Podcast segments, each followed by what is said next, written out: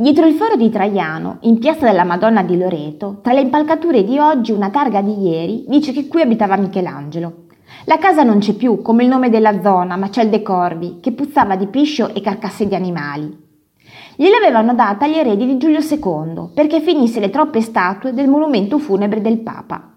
Michelangelo non le finì mai, ma senza quella casa non ci sarebbero stati il giudizio universale, gli affreschi della Cappella Paolina in Vaticano, la piazza del Campidoglio, la fabbrica di San Pietro, Porta Pia e un bel po' di altra roba.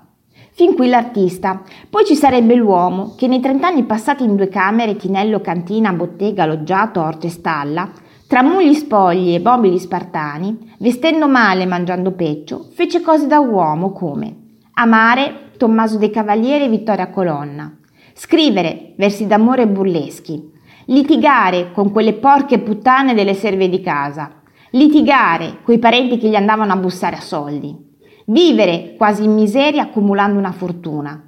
Morire nel suo lettino di paglia tra le braccia della febbre e di Tommaso De Cavalieri.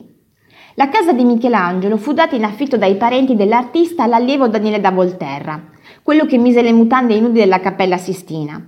Scomparve a fine Ottocento con i lavori di costruzione dell'altare della patria il prospetto di Macel dei Corvi sarebbe stato impresso su disegno, demolito e rimontato sul Gianicolo, vicino a Porta San Pancrazio, nella cosiddetta casa di Michelangelo, a nascondere una cisterna della Cea.